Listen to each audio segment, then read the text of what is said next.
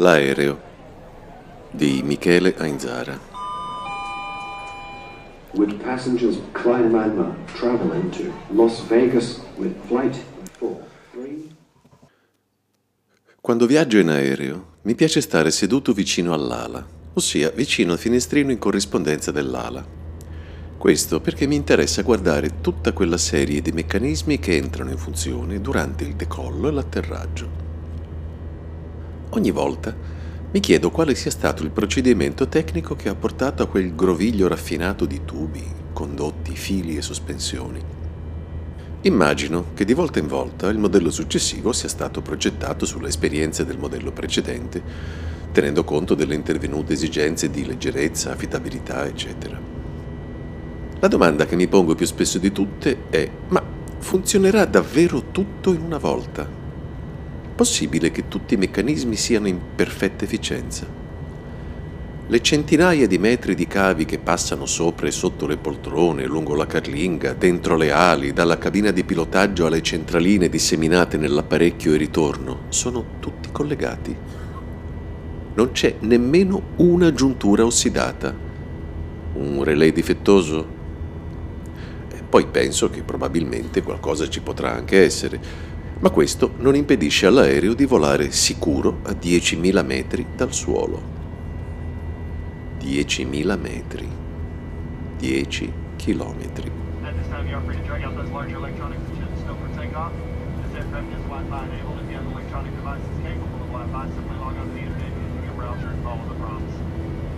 C'è un'altra cosa che attira la mia attenzione come fa quel motore così pesante a stare attaccato solidamente all'ala che pare fatta di latta. In effetti, nei grossi aerei che ti portano dall'altra parte dell'oceano, i giganteschi motori a reazione sembrano essere appesi con le puntine da disegno ed è suggestiva la maniera in cui ondeggiano e ballonzolano. Qualche volta si ha la netta impressione che l'aereo per volare sbatta le ali, proprio come un uccello.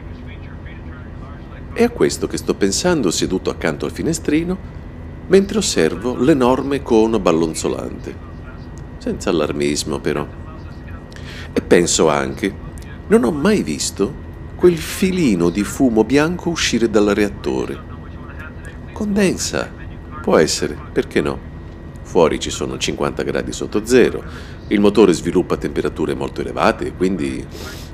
Sì, sì, l'ipotesi condensa mi piace.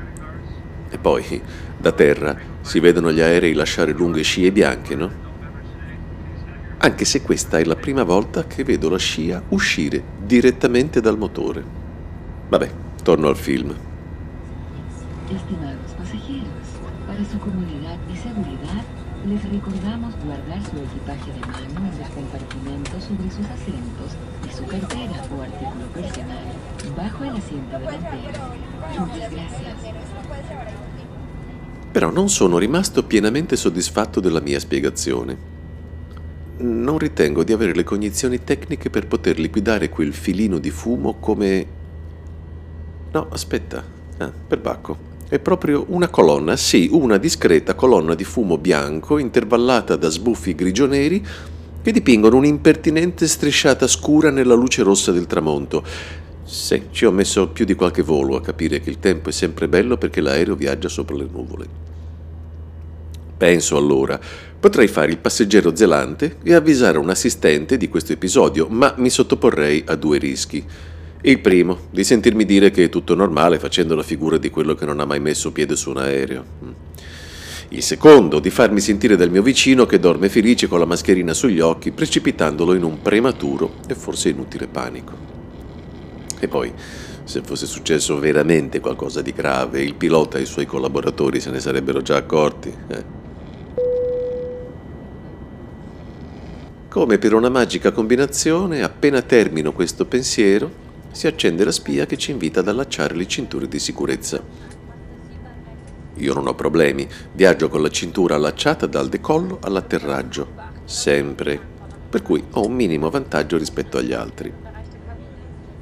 Mentre la sequenza disordinata del rumore metallico delle cinture che si allacciano riempie il silenzio della cabina, dall'altoparlante la voce del comandante ci avvisa che stiamo per attraversare una turbolenza e ci esorta, devo dire la verità in maniera piuttosto sbrigativa, a seguire l'indicazione della spia appena accesa.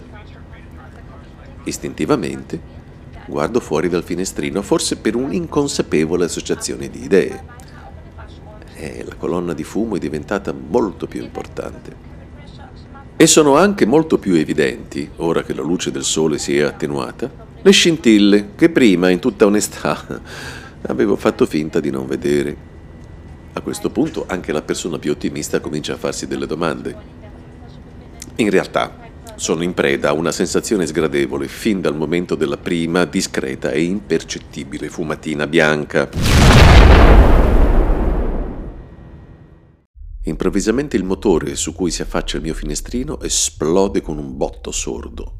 Quella colonna scura, fin troppo a lungo scaricatasi a fatica in cielo, finalmente sfoga la sua rabbia col giusto orgasmo. E mi sento meglio per un attimo anch'io, partecipe diretto di quella liberazione.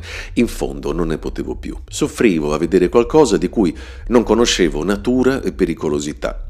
E adesso so che la pericolosità è certa e la natura è cattiva. In seguito al botto il velivolo ha un repentino rollio proprio dalla mia parte e il mio vicino mi precipita addosso, malgrado la cintura, con un'espressione stupita e sofferente. Poveretto, dormiva. Naturalmente tutto ciò accade in tempo reale, per cui improvvisamente il motore su cui si affaccia il mio finestrino esplode con un botto sordo. Quella colonna scura, fin troppo a lungo scaricatasi a fatica in cielo, finalmente sfoga la sua rabbia col giusto orgasmo. E mi sento meglio per un attimo anch'io, partecipe diretto di quella liberazione. In fondo non ne potevo più. Soffrivo a vedere qualcosa di cui non conoscevo natura e pericolosità. E adesso so che la pericolosità è certa e la natura è cattiva. In seguito al botto il velivolo ha un repentino rollio proprio dalla mia parte e il mio vicino mi precipita addosso, malgrado la cintura, con un'espressione stupita e sofferente. Poveretto, dormiva. Naturalmente tutto ciò accade in tempo reale, per cui l'esplosione e lo sbandamento sono quasi contemporanei. Mi passano per la mente diverse considerazioni. È raro che un aereo precipiti nel bel mezzo del volo. Di solito i momenti cruciali sono l'atterraggio e il decollo. Poi ho sentito dire che un aereo è in grado tranquillamente di volare anche con un motore in meno. Tutto ciò mentre avverto la veloce perdita di quota, cercando di liberarmi del mio vicino che mi pesa addosso sempre di più. E non è colpa sua, è l'effetto dei G che si accumulano su noi due. Mi erra, o comunque ne ho la netta sensazione, un rapidissimo sorriso sulle labbra, quando vedo che dal soffitto cadono le maschere a ossigeno. Mm, è come se tu avessi mal di testa e uno ti offrisse un cerotto. È evidente che l'aereo picchia in modo sempre più accentuato, mantenendo tuttavia una leggera inclinazione dalla mia parte, conferendo così credo un lungo avvitamento alla traiettoria. Finalmente capisco, anche se non credo che mi tornerà utile in futuro, l'utilità di sistemare tutti gli oggetti sotto il sedile davanti a sé o ben chiusi nel bagagliaio. Il concetto mi è ancora più chiaro quando un CD portatile mi arriva in piena fronte da uno dei sedili davanti. Per un momento il dolore alla fronte mi fa dimenticare la crescente pressione che si sta accumulando nelle mie orecchie, ma solo per un momento, perché un istante dopo l'orecchio destro mi si apre letteralmente dentro facendo uscire un rivolo di sangue sulla faccia del mio vicino di poltrona, da cui non sono ancora riuscito a liberarmi. Ma, ripeto, in questo momento non ce l'ho con lui. Faccio rapidamente un calcolo dei danni. Taglio sulla fronte, vabbè, nulla di grave. E purtroppo lesione al timpano. E quest'ultimo potrebbe portarmi via un bel po' della mia capacità uditiva. Vedremo quando saremo atterrati, a meno che non succeda nulla di più grave. In effetti la situazione non accenna a migliorare e non pare di semplice soluzione. Per evitare di procurarmi altri danni al viso, riesco con uno sforzo notevole a togliermi gli occhiali. Penso che, in caso di impatto, rischio di sbattere la faccia sul sedile davanti a me e le schegge potrebbero procurarmi lesioni agli occhi. In caso di impatto. Solo adesso mi figuro che in caso di impatto della mia faccia resterebbe ben poco, con o senza occhiali addosso. Solo adesso mi rendo conto che l'unica cosa che mi resta da fare è di capire quanto manca, oltre che tentare di liberarmi dal mio vicino, che ora però sta esagerando. Non riesco quasi più a respirare. Mi ero sempre illuso che in caso di caduta da enormi altezze, un uomo morisse prima di infarto. Non concepivo la possibilità di restare coscienti fino all'ultimo momento. Qui dentro non riesco nemmeno a vedere che cosa succede. accadrà senza preavviso. Quanto manca dunque? Fuori è buio ormai e stiamo attraversando delle nuvole. Cerco di guardare il monitor che dà le coordinate di volo e leggo che la distanza dal suolo è di circa 4 miglia in rapida discesa. Aspetto la schermata successiva che mi dà la distanza in chilometri, ma nel frattempo il monitor va in frantumi, centrato da un beauty case. Inizio a fare il calcolo, a mente. Quanti chilometri sono 4 miglia? 1500 metri circa per un miglio, volte 4 fa 6. Eh, ma questo un bel po' di tempo fa, eh. Ora saremo molto più vicini ma un miglio terrestre sono 1400... No, 1600. No, quelle sono le miglia marine. Allora 1800. Quante discussioni con mio padre per questo. Mio padre. Sta per diventare il parente della vittima. Sta per andare a ingrossare l'esercito dei parenti delle vittime con la mamma. Li vedo già da ora nella hall dell'aeroporto, circondati da telecamere e da giornalisti che chiedono cosa si prova a perdere un figlio in un incidente aereo. Aspetteranno notizie, sperando che io me la sia cavata, compiangendo i genitori e i parenti di quelli che sono già stati ritrovati, perché tanto a loro non succederà. Io mi sarò salvato per miracolo. Sarò l'unico di quel volo a essersi salvato. Per miracolo.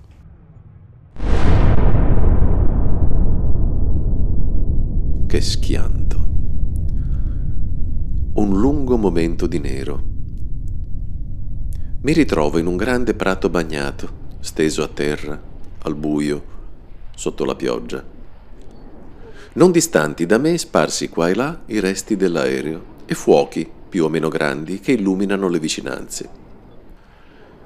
Decine di persone che corrono avanti e indietro, lampeggiatori blu, voci confuse e tutto ciò che ci deve essere intorno a un aereo precipitato.